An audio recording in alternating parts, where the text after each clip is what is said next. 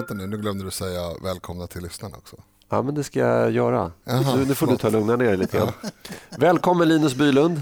Tack så mycket.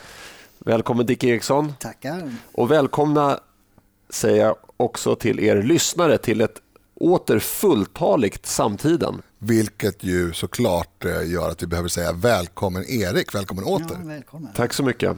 Ja, det var en så himla bra eh, intervju där med Mattias Karlsson så att jag kände att nu kommer jag få sparken. Jag är helt överflödig här. Han var inte programledare dock. Nej, exakt. exakt. Nej, men jag, jag kan ju eh, lite kort säga vad jag har haft för mig. Jag landade klockan sex i morse på Arlanda och eh, ändå så sitter jag här så att eh, ni får väl ha lite överseende med om jag gör några felaktiga uttalanden eller lite tankevurper. Men i alla fall, jag var och vilade upp mig på Maldiverna i tio dagar med familjen och eh, då vill man ju titta på koraller när man är där. Mm. Vilket fick mig reflektera över det här med varför vissa koraller mår dåligt och andra mår bra. Eh, de som var allra närmast land, de mådde inte så bra. Kom man lite längre ut så mådde de lite bättre. Men ville man se riktigt bra koraller då kunde man åka ut med en båt och titta på dem. Eh, vilket vi aldrig gjorde. Eh, men då funderar jag på det här med växthuseffekt och sådär och varmare vattentemperaturer. Det borde ju rimligen vara lika varmt på den här ön som ligger 20 minuter bort med båt som på den ön som vi ja, bodde på. Det, det låter rimligt. Ja. Och då googlade jag lite grann på det här och eh, mycket riktigt så är det så att eh, trots vad klimatalarmisterna försöker få fram att det i princip enbart beror på eh, den här globala uppvärmningen då, eh, så är inte det fallet. Och, eh, Världsnaturfonden de nämner på sin hemsida att det finns massa olika förklaringar men jag tycker man, man får gräva lite grann eh, på Google för att hitta de här riktigt bra artiklarna som visar då, eh, eller där forskare då skriver att det finns en annan bild av det här. Mm. Eh, och eh, Man ska absolut inte underskatta människans närvaro. Slitage helt enkelt. Ja, slitage och det är utsläpp, eh, överfiskning. På Stora barriärrevet har man tydligen kommit, eh, man har fått bukt med överfiskningen. Man har skyddat områden mm. för, för fis, eh, överfiske. Men där har man ju väldigt mycket människor som bor och som turistar. Mm. Eh, man har också någon kolutvinning då, så att man har stora hamnar med mycket trafik och sådär. Men de rev där man har, som man lämnat helt i fred de påverkas också av högre temperaturer i vattnet för det är ett globalt problem och, och det har ju funnits även på 60-talet att man har sett korallblekning. Men de här korallerna återhämtar sig mycket snabbare då eh, om de är, i övrigt får vara helt i fred. Mm. Så att det, var lite, det var både lite sorgligt att se att vissa koraller mådde lite dåligt men när man då läste på lite grann så eh, blev man lite hopp ingiven, eller vad man nu säger, att eh, man faktiskt kan få bukt eh, med det här problemet. Bara vi människor eh, bosätter oss på Grönland istället för på Maldiverna. Ja, eller, eller gör naturreservat på viktiga korallrev. Ja, precis. Man, man försöker hålla nere trycket på naturen helt enkelt. Eh, det var det jag hade att lägga till här utöver agendan. Är det någon annan som vill säga någonting speciellt om gångna veckan?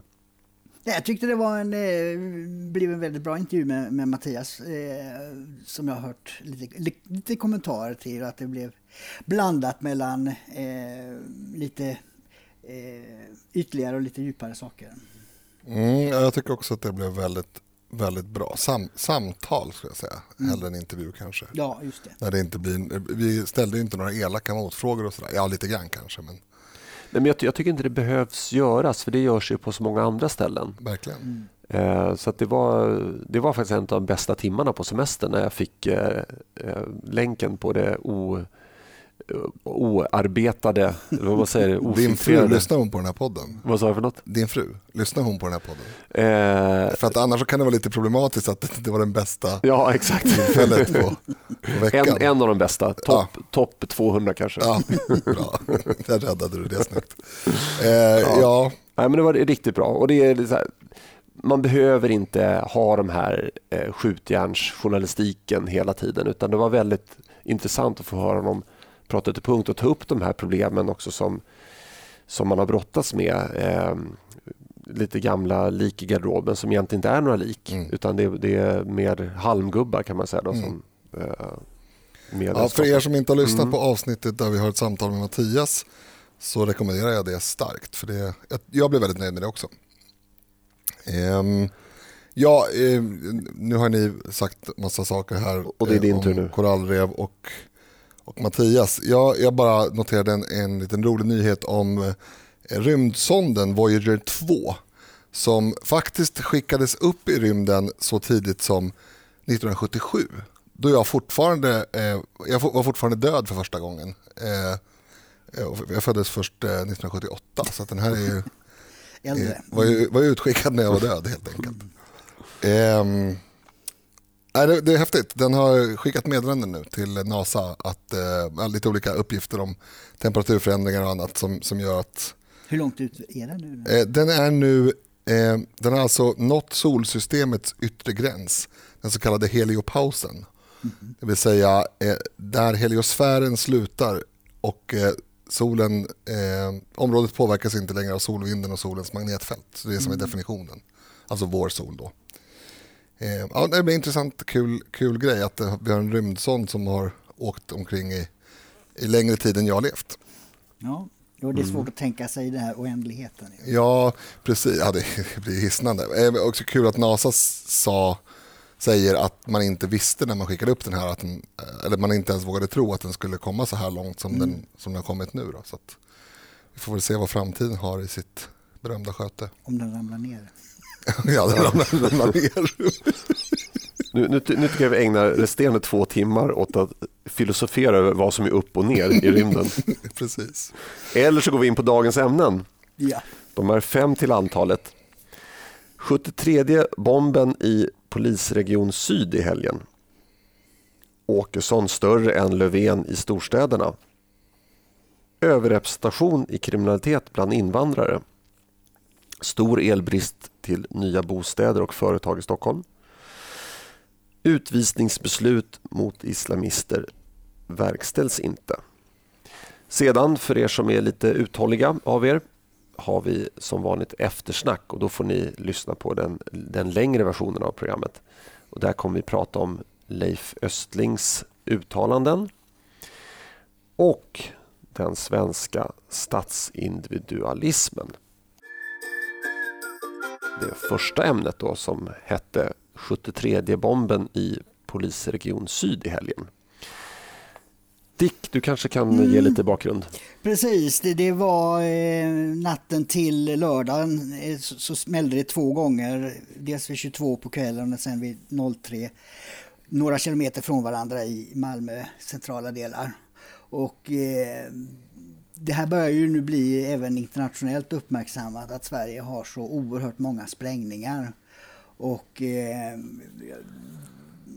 polisen verkar handlingsförlamad tycker jag. Det, det jag hörde i morse på eh, P1 tror jag det var att, att eh, en teori är att eh, i och med att man satt in så mycket åtgärder mot eh, skjutvapen så har man gått över då till, till andra former av sprängämnen som dessutom då är, är svårare att spåra eftersom det inte är serienummer och sånt där på det. Va? Eh, jag vet inte om det stämmer men det, det, det är ju väldigt allvarligt att man, de flesta är ju, tror man ju är sprängda därför att man ska markera mot någon motståndare i något annat gäng. Men det mm. betyder ju att hela huset eh, drabbas. Ju. Ja, riskerar ju att rasa i värsta fall. Ja, och någon kan ju gå förbi när det smäller. Mm. Och då är, ja, det var ju en kvinna som dog av det i, någon gång här ganska nyligen. Råkade gå, hon blev svårt ja, hon skadad. skadad. Ja. Mm. Eh, ja, det finns ju mycket att säga om det här, för, förutom att jag tycker att eh, trots att jag ändå märker att folk reagerar så tycker jag att folk kanske reagerar lite för lite. Alltså det sprängs, alltså 73 gången i bara, mm. i bara Region Syd eh, i år. Det är nästan uppåt en 200 i landet totalt om jag minns mm. rätt. Eh, det är ju galet. Ja. Men, men, men också så här, jag har ju jag undrar ju vad polisen, jag ska, inte, jag ska inte recensera polisens arbete just i det här skedet, just i det här fallet eftersom jag, eller jag vill ha det sagt att jag inte har någon insyn och inte vet huruvida de är ute och cyklar. Men, men det låter ganska märkligt tycker jag att man då, eh, en, en åtgärd som man snabbt går ut med i media är att man tillsätter en sprängämnes, sprängningskommission.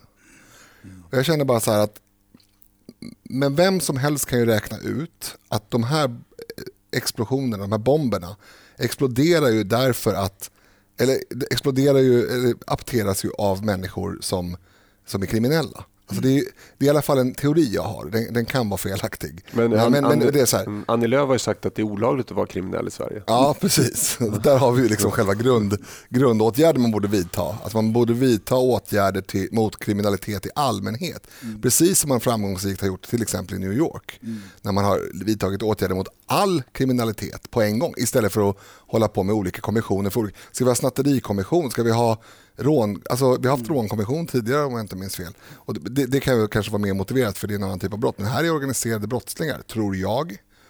Nota bene. Mm. Men, men ähm, ja, jag känner bara att man kanske borde satsa väldigt, väldigt kraftfullt mot kriminalitet i allmänhet istället för att starta en ja, jag tror sprängningskommission. Det, det handla om metod. Alltså, vi, har kommit, vi har tagit upp det tidigare med när, när det sprängdes vid Skattemyndigheten i Köpenhamn. Då kunde dansk polis inom en vecka spåra upp vilka det mm. var i Sverige och få dem eh, mm. häktade. En vecka. I Sverige blir det inga som grips. Nej, det är inte klokt. Ja, eh, har, vi, eh, har vi sagt tillräckligt om eh, sprängningar för detta avsnitt? Vi har väl ett, en sprängningsgrej i varje avsnitt minst, så vi lär återkomma till ämnet. Ja, men det... Får, annars så hade vi inte haft sprängningarna så hade det varit tomt i programmet. Utan innehåll. Ja, innehållslöst. Då ska vi istället prata om eh, att Sifo nu har konstaterat att Jimmy Åkesson är större än Löfven i storstäderna. Eh, när det gäller förtroendet då. Eh, och eh, ja, eh, är det här konstigt Dick? Nej, alltså det, som är intressant är ju att Sverigedemokraterna har ju, har ju eh, traditionellt haft svagare stöd i eh, storstadsregionerna än, än, i övriga landet. Men, men, nu är alltså förtroendet för Åkesson större eh, just i storstäderna än, än Löfven och Kristersson. Och det, det, det, säger ju att någonting har förändrats. Det blir men, intressant att se vad fortsättningen blir. Kan, kan det här bero på, eh, Linus, att eh, Jimmy har gått upp medan de andra har gått ner? Så att de har liksom gått förbi varandra? Nej, det såg inte ut så bara i alla fall. Utan har gått upp väldigt ordentligt. Ja, det är klart att det, det är så delvis. Eh, men, men, jag tycker Dick skrev en eh, intressant vinkel på det här eh, tidigare på samtiden idag. Att, eh, eller om det var idag, jag vet inte. Men det spelar ingen roll, jag läste det idag. Eh, att den, den gängse förklaringsmodellen till Sverigedemokraternas framgångar om man tittar på vad, vad så att säga, socialliberal gammelmedia har använt sig av i alla fall och andra partier är ju att det är människor på landsbygden som är lite Mm. lite kanske inte riktigt som de ska som röstar på Sverigedemokraterna. Och Vad sa hon, Kinberg Batra? Ja, precis. Men, men, men, hon, men poängen här är att i så fall så kan det tyda på, och det var det Dick var inne på, att storstadsbor har blivit lite långsamma i huvudet och lite dålig koll på verkligheten eftersom de har gått och blivit, börjat gilla Jimmy. Eh, skämt åsido. Men, men, nu blir jag lite kränkt här faktiskt. ja, Nej men skämt åsido. Det, det är ett kul sätt att spetsa till den tidigare retoriken men jag tror att det finns en, en eh, förklaringsmodell som, som är, är sann, eller åtminstone delvis sann och det är att människor som bor, som inte bor i Stockholm framförallt, men även Göteborg och Malmö, det är lite samma sorts identitet eh, på storstadsbor i, i allmänhet. När man inte tillhör den här självpåtaget hippa gruppen som bor i storstäder och, och ligger i citationstecken framkant eh, åsiktsmässigt och så vidare, då, då har man lättare att begripa när någonting går åt skogen. Och, och, lättare att se när det blir problem och man är mycket mer rakryggad och man har mycket lättare att ta bladet från munnen och säga att nu är det problem här. Vi tycker inte att det här är bra, vi röstar på det här partiet för de lyfter det problemet. Eh, och nu har det blivit så illa ställt i Sverige Eh, inte minst med koppling till de här bomberna till exempel och andra eh, väldigt hemska saker som händer. Att även storstadsborna har fattat att det, det sossarna och moderaterna och samtlig media och så vidare har tutat i oss i 30 år, det är inte sant. Det var Jimmy som hade rätt hela tiden. Och då blir det såklart en förtroendeökning, det är inget konstigt alls. Det går väl lite hand i hand med, eh, du som är en sifferbitare Dick, mm. Jag utnämner dig till det i alla fall. Eh, det går väl lite hand i hand med stödet för partiet Sverigedemokraterna. Mm. Det kan inte avvika allt för mycket. Precis, mm. det är åtminstone, jag tror det är två institut som har sagt det, att den här ökningen av Sverigedemokraterna över 20 nivå nu när, när partiet har närmat sig Socialdemokraterna på riktigt, beror på ökning i storstadsområdena. Mm. Där man har legat ett antal procentenheter lägre förut än i mm. snittet. Mm. Nej, men jag, min, min, egna tolkning av det här, jag, jag liksom ni också gör, så vi, vi alla här känner ju Jimmy eh, privat eh, också. Och, eh, jag hängde med honom eh, en gång en kväll eh, och då var det en del musiker med där och eh, då var det en mycket god vän till mig skulle jag säga som är åt vänster Eh, men han, Finns han, det musiker som ja, ja, exakt. Tydligen förekommer detta. Ja, precis. Jag, ingen kan veta vem det här är för jag känner en, en hel del musiker som är vänster så jag, jag, pekar inte ut någon här. Men, nej, men han, han eh, kände inte för att gå fram och hälsa på Jimmy då för att eh, han, han, misstänkte att, han, eh, att Jimmy då var, var väldigt trevlig och eh, han visste inte hur han skulle hantera det i så fall. Nej, det är jobbigt. Men det är ändå kul, då har man liksom, det inser man att man har byggt upp en nidbild mm. för att få tycka det man tycker. Ja, och, och han inser att den nidbilden är, rasa, det, det, är just en nidbild. Ja. Eh, och, och jag tror att det är det här som håller på att hända. Att mm. Folk ser att ja, men, han är en vanlig, vettig, trevlig person eh, som har hållit en och samma linje hela tiden. Och Han fjäskar inte för LO och han håller inte på och vänder kappan efter vinden utan han, han kör sitt race och eh, han är som, som man vill att eh, ens granne ska vara eller vem som helst, liksom, man, mannen på gatan. Mm. Men man gör det också lite lätt för sig och vi gör det lite lätt för oss ibland när vi analyserar det här när vi tänker att Stockholm, ta Södermalm som ett bra exempel, ja, men där bor det bara en massa konstiga människor som är liksom politiskt galna och lite vänster. Sådär. Men, men i själva verket så är det ju så att visst, de röstar lite märkligt, eh, men, men tittar man liksom på personerna så är det ju, det är ju max kanske 5-10% som är journalister och andra mm. eh, gökar som sitter och prånglar ut, prånglar ut sina halvsanningar. Medan till största del så består ju befolkningen i gemen av vanligt folk. Och de är mycket snabbare naturligtvis på att byta, byta åsikt om de ser att någon har rätt till exempel. Än, än vad de här mest förhärdade eh, nytorgsborna, om jag får uttrycka mig så, är. Så, att, så att, att det rör på sig i Stockholm, det, det tycker jag egentligen inte är konstigt. Nej, nej, vi får se. Vi får anledning att återkomma till det här och eh, det är väl inte osannolikt att det, den här trenden kommer att eh, fortgå. Även när hänsyn tagits till socioekonomiska faktorer är utlandsfödda och barn till utlandsfödda kraftigt överrepresenterade i brottslighet. Eh, Dick Eriksson, eh, mm. det här var väl egentligen inget nytt? Nej, precis. Det är inte det. Utan det men det är det att eh, Brå har sammanställt då svenska och nordiska kvalitativa studier eh, kring den här frågan om eh, kriminalitet och ursprung inför den egna forskningen man ska bedriva nu. För det var ju in, inför valet eh, 2018 så var det ju en strid om, om det behövdes ny forskning kring det här eftersom Brås egna senaste studie var från 2005. Och de hävdar då att det behövs inte göras någon ny studie för, för det fanns en överrepresentation där och det har inte ändrats. Mm. Eh, men, men, under valrörelsen så vek ju Morgan Johansson ner sig och gav ett uppdrag till, till Brå att, att, att göra det. Och, och då är det här en, en, ett förarbete inför den egna forskningen att ställa samman andras forskningsresultat. Och där visar det sig då att det, det är eh, en, en överrepresentation och den har då, en av de studierna eh, som Brå eh, sammanställer där är, är intressant för den visar då, jämför då 2000 2006, den perioden, med 2013 till 2017, den perioden. Och då visade det sig då att det, det är en eh, fortsatt ökad överrepresentation och också att det är fler misstankar per misstänkt. Alltså de som då är eh, misstänkta för brott eh, är misstänkta för fler brott. Multikriminella. Ja, just det, precis. Mm. precis.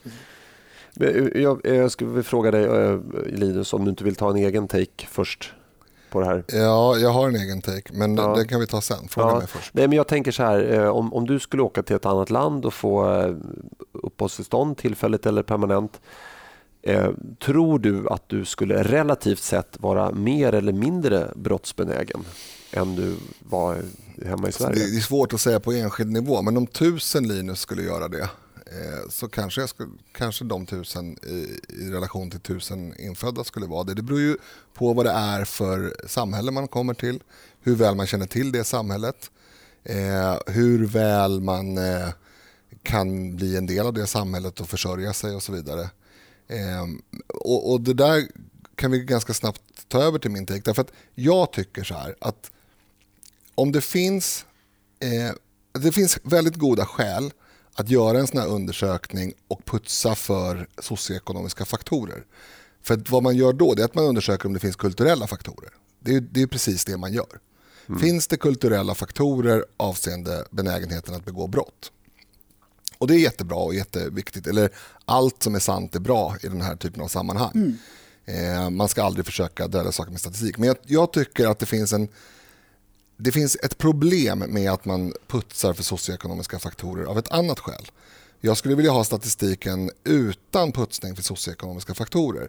Därför att som medborgare i ett land, eh, som väljare i ett land, så har man faktiskt rätt att veta vad eh, politiken får för konsekvenser. Och konsekvenserna av massinvandringen och mångkulturalismen i det här landet, det är statistiken utan att man putsar för, för kulturella faktorer, eller för, förlåt, för socioekonomiska faktorer. För att det är den socioekonomiska eh, faktorn ihop med den kulturella faktorn som är verkligheten. Och den är i sin tur en direkt följd av massmigrationen. För att, för att de socioekonomiska eh, brister som finns runt om i landet är ju en direkt följd av massinvandringen. Det kan man liksom inte komma, komma undan. Det, det, kan man försöka förklara hur länge man vill, men man kommer inte kunna komma undan det. Vi har utanförskap, vi har områden med eh, väldigt hög segregation, många människor som går på bidrag på grund av en extremt slarvig, oansvarig migrationspolitik. Så att man gör det lite, man, man, man försöker liksom gömma undan den faktorn lite grann. Precis. Ja, alltså den där kompensationen den uppstod ju under forskningen när vi inte hade någon stor migration utan då var det just då var det mer ja, fast, so även, social fast även då, 20, mm. 2005 var det inte, jag kommer ihåg att jag gjorde den reflektionen redan då att Ja, det är jätteintressant att veta och, det var, och nu har inte jag läst den här till punkt och pricka men den rapporten 2005 gjorde ju också gällande att det gällde alla brott.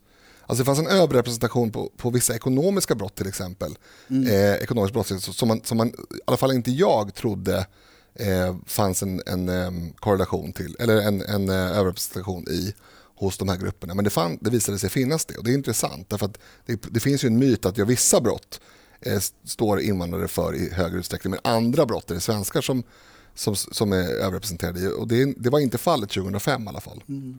Nu, nu skriver de faktiskt det, att, eh, och det här är Brå te, Brås text, då, att, att utlandsfödda är särskilt överrepresenterade vad gäller den mest allvarliga brottsligheten. Mm. Jag vet inte, allvarliga om, om ja, men Våldsbrottslighet är alltid allvarligare, ja, en, tänker man ju ja, i alla fall. Precis. Eller åtminstone gör jag det. Men hur, hur lång tid tror ni det dröjer innan vi i Sverige kommer föra samma statistik som USA gör? Alltså det vill säga att man där delar man upp hispanic eh, och så här white anglo-saxon eh, protestant eller vad det nu heter och Nej, eh, det, det tror jag inte. Och... De säger väl caucasian till och med. Ja, jag vet inte. Jag, Nej, jag, men det, det, det, det enda jag, ja, ja, jag tänker på wasp, man är hårdrockare så den, det, det kan man ju, ja. det begreppet. Men, men ehm, alltså där, där, där liksom bryter man ju ner mm. statistiken, inte bara på de som är födda i USA och inte utan eh, och, och så. Tror, tror ni att det kommer hända i Sverige också? Att man... Alltså, det bär mig emot för då gör man ju det som eh, jag tycker att man verkligen kan kritisera när man, när man tolkar människor utifrån ras och sådana här saker. Utan det, det, och, och, som sagt, var går gränserna då? Och, och, i USA är det väl så att där får man väl själv, i alla fall när man registrerar sig i olika sammanhang, själv avgöra mm. vilken grupp man anser sig tillhöra. Ja, det blir så väldigt det, märkligt. Men, men det, det är väldigt... Eh, alltså jag tycker att det, det, däremot, eh, det finns en mellanväg som jag tycker är rimlig att gå. Det är att man ska veta om människor är födda i Sverige eller inte. Man ska veta om deras föräldrar är födda i Sverige eller inte. Man ska veta om en förälder är född i Sverige eller inte eh, och så vidare. Den typen av spårbarhet bör man ha även i den här statistiken för att kunna se den här typen av strömningar. Men det handlar ju inte om att peka ut människor. Hade det gjort det däremot, då skulle det naturligtvis vara rimligt att kategorisera upp alla. Men hur ska det gå till? Jag, jag, jag förstår inte ens hur de klarar sig i USA. Finns det ens några inom citationstecken renrasiga afroamerikaner? Ja, det kanske det gör, men, men jag menar, väldigt många eh, tillhör ju någon sorts mellangrupp. Mm. Det blir märkligt. Alltså. Ja, det var ju som de, de sa att ja, äntligen har USA fått sin första svarta president. Jo, men han var ju hälften vit. Mm. Ja, precis. svarta klagar ja. på att han kallades svart. Ja. ja, just det. Nej, men jag förstår, men det... Men ja, jag, jag tycker att det, det, det, det, luktar 30-tal eh, ja, och det är inte alls... Det, men inte alls det, som finns är ju den här, dels den du säger med utlandsfödda och sen finns det ju ibland eh, nordisk, europeisk och utomeuropeisk, en uppdelning som görs ibland. Ja, för, för, jag tänker ju så här, när jag läser den statistiken, eh, jag har ändå läst lite statistik på KTH och sådär och, och, man funderar på okay, vad, vad, vad, finns det för olika, hur, hur kan man ha missat vissa eh, statistiska fakta här? Eh, och, och, Jag tänker mig att en person som invandrar från Norge eh, hamnar ju också i den här mm. Eh, statistiken men, men den personen kanske har då bättre förutsättningar att, att inte hamna i klankrig. Eh, än... Det vet man aldrig med norrmän i sig. Men... jag, jag vet, ni förstår vad jag är ute efter. Ja, absolut. Ja, men, det, det, var, det ingick mm. i min, i min liksom, mm. åsikt där. Att, mm. att eh, när, man, när man har koll på vad folk har för, om de är födda i Sverige eller inte, så vet man ju så att säga var de är födda också. Och då kan man ju använda den statistiken för att titta, har vi regioner i världen där människor som kommer ifrån eh, är eh, överrepresenterade i vissa brottskategorier och så vidare. Det handlar om och, brottsprevention och en massa andra saker. Men framför allt, och det var det jag var inne på, det handlar om att väljarna måste få, kunna få bilda sin uppfattning om det här med migration är bra eller inte. Det är ju dåligt som jag har sagt väldigt många gånger, med massmigration. Men alla förstår ju inte det. Nej, men jag, jag skulle vilja säga massmigration från eh, eh, eh, kulturer som kanske då inte är så lik vår egen kultur. Mm. Jag tror att det är dåligt med massmigration överhuvudtaget. Mm. Men, men den är naturligtvis mer problematisk om det är Somalia än om det är Norge, eh, såklart. Um, ja, och det där såklart, det är nog inte så, så, så jo, klart det för, tror jag för, för, för de, flesta. De flesta förstår nog att tusen norrmän eller 10 000 norrmän eh, ganska snabbt integreras i Sverige medan 10 000 somalier uppenbarligen inte gör det. Så, att, så att det, jag, jag, tror ändå att det finns eh, en viss förståelse där. Mm. Mm. Jo, jag tror också att liksom avstånd, ju större avståndet är ju svårare blir det. Ja, men det här BRÅ nu, eh, de har fått uppdraget, men har, ja. är, det, är det de som har kommit till slutsatsen? Eller det var en, nu... Nej, det här är en för, förarbete för, där ja. man har sammanställt det andra det där studier. Är en poll, ja, okay. of, poll of polls. Mm, just det, okay. precis. Inför deras eget, så att säga. Det, det är väl ett sätt att hitta metodik och sånt. Stor elbrist hotar nya bostäder och företag i Stockholm. Eh, den akuta elbristen ska lösas genom att öppna Värtaverket för oljeeldning. Men bristen på el till Stockholms län kommer att vara stor fram till 2028. Jag läste den här nyheten också och jag, som jag fick för mig så var det liksom nytillkommande företag och bostäder. Att, att man i dagsläget klarar det som finns Ja, det, det akuta är, i och med att man öppnar Värtaverken igen. Ju. Jaha, det var det. Ja, okay. precis. Mm. Men de här mm. ledningarna då eh, som eh, måste dras eftersom man då lägger ner eh, Värtaverken eftersom miljöskatterna är så höga att de som äger och producerar det här inte anser det lönsamt. Det är därför det är nedlagt. Då har politikerna infört den här skatten först innan de har tänkt på att oj, om det här blir för höga miljöskatter och den produktionen läggs ner, vilket ju är meningen med höjda skatter, då måste ju elen komma någon annanstans ifrån och det tänkte inte politikerna på. Så det finns ju inga ledningar till Stockholm och Malmö och Göteborg för, för att ta in, så det är elledningar, kraftledningar som saknas och nu eh, borras det då i berg här i Stockholm för att eh, dra ledningar, men det är inte klart förrän 2028. Så att det, det, det, kommer att vara bristkapacitet ända till, till dess. Det, det, är en nyhet som fick eh, stor eh, uppmärksamhet på, på samtidigt. Många läsare har klickat på den. Det, det, fler och fler upptäcker liksom att återigen, det här är en uppgift som är grundläggande för staten, infrastrukturen. Och där är det så att politiken mer sabbar än löser. Mm. Eh, jag såg dig Linus skriva något roligt på Facebook häromdagen. Ja, jag tänkte att, säga det som om jag kom på det nu. Så nu har du sabbat det. Nej jag skojar bara. Nej men jag blir lite trött på det här. Alltså, nu, är det ju, nu är det så att man försöker liksom bo, bo, bolla bort, vad heter det, trolla bort korten. Eh, genom att i debatter och annat från regeringens sida säga nej det är, det är inte sant, det är, det är inte elbrist i Sverige, det är inte sant, det är fake news. Jag har hört både ja, Ygeman i alla fall och, och jag tror även Morgan Johansson eh, har dragit det. Eh, alla de här stollarna kör det. Och det är ju det är, så här, det är möjligt, det är teknikalitet. Alltså det är, det är så här, vi har en massa vattenkraftverk i, i norr och vi har en massa eh, kompletterande vind och andra kraftverk, förnybara kraftverk eh, och kärnkraftverk. Men, men distributionen till de ställen där det behövs eh, brister. Pågen ställde in ett stort projekt på ett nytt bageri nere i Malmö av precis den anledningen till exempel. Så det är inte bara ett framtida problem, det är ju ett problem med nyinvesteringar idag. Ja, Men, den, den, här nyheten gällde ju Stockholm. Precis, mm. jag, vill bara, jag vill bara klargöra för, mm. för lyssnarna att det får konsekvenser. Men, men vad man säger då, nej men det är inte elbrist alls. Det är fake news. Och jag i någon sorts i någon sorts eh, teoretisk mening så kan det säkert vara sant. Det kanske, det kanske produceras fler terawattimmar i Sverige per tidsenhet än vad vi behöver. Det är möjligt, men det spelar ingen roll om det inte går att distribuera den. Mm. jag skrev på Facebook då, mm. med anledning av det här att, att i teorin kan man ju då säga att Saharaöknen inte är torr eftersom om man gräver tillräckligt djupt så kommer man till vatten.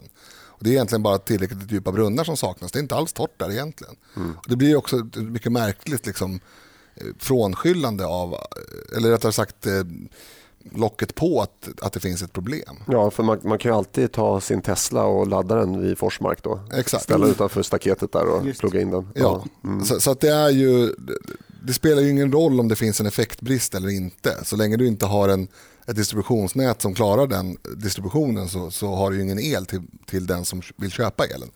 Och då kan man ju försöka blanda bort teknikaliteter hur mycket man vill. Men det kommer fortfarande... Och jag, jag menar att det här är så pass enkelt så jag tror inte att jag tror att de allra flesta förstår det. Att mm. om, man, om det finns vatten i vattentornet men inte i kranen så har vi ett problem. Det, det är liksom inte bara för att det finns vatten i vattentornet som då är inte allt frid och fröjd. Liksom. Mm. Hur, hur kommer man eh, till rätta med det här då? Det, nu ska jag raljera lite grann. För det, Eh, Sverigedemokraternas motståndare säger ofta det att eh, ja, ni skyller invandrare, på, eh, ni skyller alla problem på invandrare. Nej, det är inte riktigt sant. Vi eh. skyller ju alla problem på sossar och moderater. och, och, även i det här fallet så går det att, går det att göra det. Alltså, det handlar delvis om, delvis om att man eh, har låtit kärnkraften förfalla, men också att man inte haft goda planer eh, för framtiden när det gäller distributionen av elen. Om man, om man nu vill slå, slå om energiförsörjningen till till exempel mer vindkraft, då måste det finnas ett nät som klarar det. Mm. Ja, jag tycker det är intressant att ta upp, dels därför att det är ett verkligt problem, men sen också att visa på att politik handlar inte bara om flashiga nyheter och pressmeddelanden om, om, om, om en massa nya saker, utan det är ju faktiskt att underhålla den infrastruktur av vägar, kraftledningar och annat som, eh, ja, det är väldigt svårt för privata intressenter att, att lösa det. Det är politikens eh, kärnuppgift. Och den har eh, de här partierna gått ifrån eftersom de drivs som någon sorts utopism och skapa något eh, gudomligt samhälle och då tycker man sånt här är, är småaktigt att hålla på att ägna sig åt och jag menar att det är precis tvärtom. Politikens viktigaste uppgift är att sköta de här mest grundläggande sakerna så att människors liv fungerar. Mm. Men eh, kan man inte då överlåta det här till eh, privata aktörer som får lägga ner sina eh, kopparkablar och så får de ta ut hyra för dem till elnätskunderna? Det är någon som måste hålla ihop det hela. Va? Det, det, det är det som är, gör att jag tror att staten behövs när det gäller infrastruktur och, och, och den här grundläggande planeringen av, av, av eh, det som behövs i samhället. Eh, eh järnvägsnätet till exempel, då, då byggde staten stambanor och så var det privata anslutningsbanor. Alltså, det är ju en möjlighet i så fall. Men jag tror den här grundstommen, det, det, det, det som är väsentligt, det måste vara rejält, robust, långsiktigt och, och det tror jag det skulle politiken kunna klara om, om man såg det som sin huvuduppgift. Regeringen har beslutat att de sex islamistiska extremister som sattes i förvar i våras ska utvisas. Trots det är de på fri fot sedan i torsdags förra veckan. Säpo anser att de utgör hot mot rikets säkerhet. Det här var en eh, nyhet från bland annat samtiden. Så mm. du kan ta och börja. Precis, nej, men jag tror att de flesta känner till det här, liksom, att det, de är säkerhetshot enligt Säkerhetspolisen, men ändå är de nu på fri fot. Och till och med eh, en del eh, imamer har ju kritiserat att de, har, att de här extrema imamerna har släppts. För det gör dem eh, ja, till hjältar så att säga och det gör det enklare för dem att fortsätta det som är då ett hot. Eh, det vill säga värva flera unga till, till extrema uppfattningar som ja, kan sluta i, i terrorattacker. Och, och skälet till detta är ju att eh, det här förvartagandet som då har skett beroende på att de är säkerhetshot inte får ske mer än 12 månader enligt svensk lag. Det här eh, motionerade Sverigedemokraterna om för flera år sedan att det här måste ändras så att man kan förlänga de här förvar, förvartagandets tid. Eh, det tyckte inte sossarna. Moderaterna ville förlänga maxtiden till 15 månader, vilket ju inte spelar någon större roll om de är släppta nu. Adam Martnäs skriver det att det spelar ingen roll om de släpps i november eller januari. Så att säga det. Men, eh, men Sverigedemokraterna la förslag om just det, och det togs upp i Svenska Dagbladet här, flera juridiska experter sa just det, att det, det, den här idén som Sverigedemokraterna har fungerar lagstiftningsmässigt och enligt med FNs konventioner. För det, det, som är förbjudet det är att säga att man får ha dem i förvar eh, utan tidsangivelse eh, så att säga, i, i oändligheten. Det, det, får man inte göra. Men då man har omprövning var sjätte månad, då är det ju bara sex månader i taget. Så att säga. Och det man, tycker, det jag inte tycker kommer fram eh, i rapporteringen, det är alltså inte fängelse de är utan förvar. Och det gör att de är helt fria att lämna landet när de vill. Och även då förvaret såklart. Ja, ja precis. Då, då, är de fria fast inte i Sverige. Fast, exakt. Mm. Mm, det är det som är den tankevurpan som media hjälper folk att göra inom citationstecken. Att, nej men man kan inte hålla människor fängslade eh, mm. utan rättegång. Ja, nej men det är klart man inte kan det. Men det handlar inte om att hålla någon fängslad. Det handlar om att säga att du får inte vara i vårt land. Du får vara antingen på det här förvaret eller någon annanstans utanför Sveriges gränser. Vad du vill. Det skiter vi eh, och, och det är ju ganska enkelt. Då, borde man rimligen kunna hålla hur länge som helst. Dessutom så såg jag den här, de, de internationella konventioner som, som åberopas hela tiden. Där finns det också passusar om att det inte gäller om personerna i fråga utgör ett, en fara för rikets säkerhet och andra saker. Så det, är ju, det är mycket möjligt att applicera Sverigedemokraternas motion i, på svensk lagstiftning i det här fallet. Mm. Utan att bryta några internationella konventioner. Men det största hyckleriet här, det står Moderaterna för som går ut och gör utspel om att ja, ni skulle ha lyssnat på oss när vi ville se över den här lagstiftningen. Men deras förslag lyder alltså att man vill höja från 12 månader till 15 månader. Ska man släppa dem efter 15 månader? Det är också hål i huvudet. Varför ska man göra det? Om Säpo bedömer att någon är ett hot mot rikets säkerhet, det spelar egentligen ingen roll på vilka grunder för min del. För det är inte så att, man, eh, att alla människor har rätt att vistas i Sverige. Det, det är inte en, grund, en grundläggande mänsklig rättighet. Utan eh, är man medborgare däremot så är det självklart att man inte kan hållas eh, i förvar hur länge som helst utan rättegång och annat. Men är man inte medborgare och har ett utvisningsbeslut att man ska lämna landet, ja, då är det fullkomligt rimligt att man får vara internerad tills att man lämnar landet. Det är inget konstigt med det alls. Det är det ena, alltså hyckleriet från, från Moderaternas sida. En annan sak som jag ville nämna bara eh, som, som hände igår, det var att eh, Sverigedemokraterna har nu valt att kalla regeringen till eh, berört utskott för att eh, förklara sig. Hur, hur är det man har tänkt här? Vad är det för verkställighetshinder som föreligger för att inte skicka de här imamerna dit de, dit de ska och så vidare. Så det kan bli intressant framöver. Ja, jag, jag, tänker så här att nu har inte jag riktigt koll på vilka länder de kommer ifrån. Men...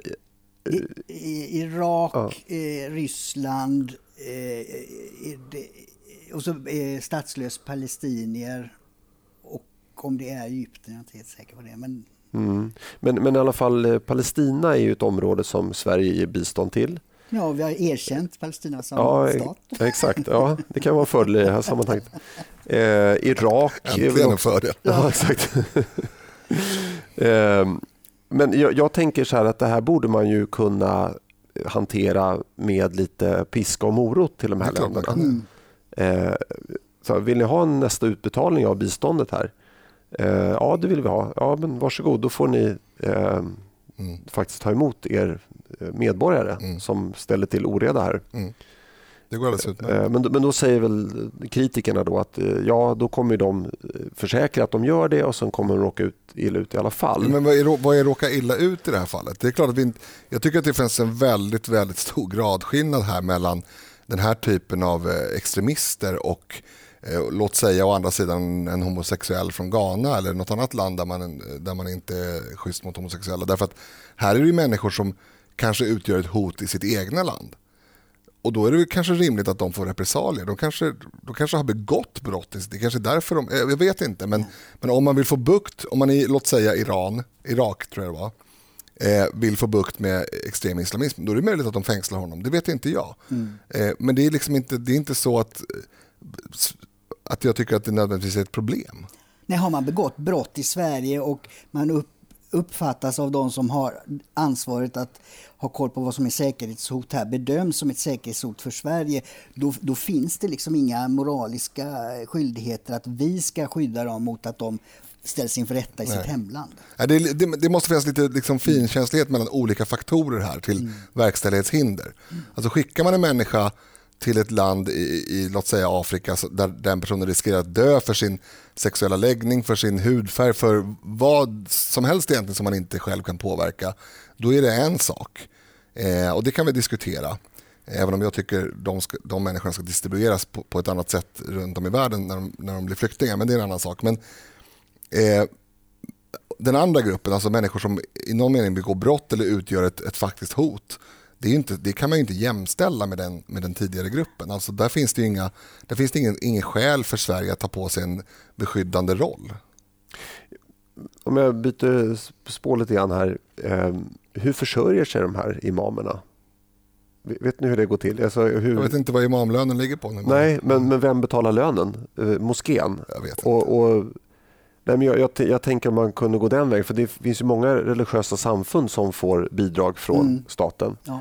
Mm. Eh, att Om man ser att okay, den här imamen går tillbaka och praktiserar i den här moskén då drar vi in samtliga stöd till den här. Mm. Men det, det finns säkert saudier och annat som betalar som kan betala det där. Det är nog, det är nog inte deras största bekymmer. Du, du, du tror att saudierna, men, men det känns ju väldigt det, det, måste man ta upp på en mycket hög diplomatisk ja, alltså nivå. Att... I, I, Österrike stängde ja. man ju ett antal moskéer. De var finansierade av Turkiet. Men det, där bestämde sig regeringen med Kurz här att, att de bedriver en eh, extrem tolkning av, av islam som vi inte accepterar. Så att man stängde de moskéerna och skickade ut 60 eh, imamer. Till?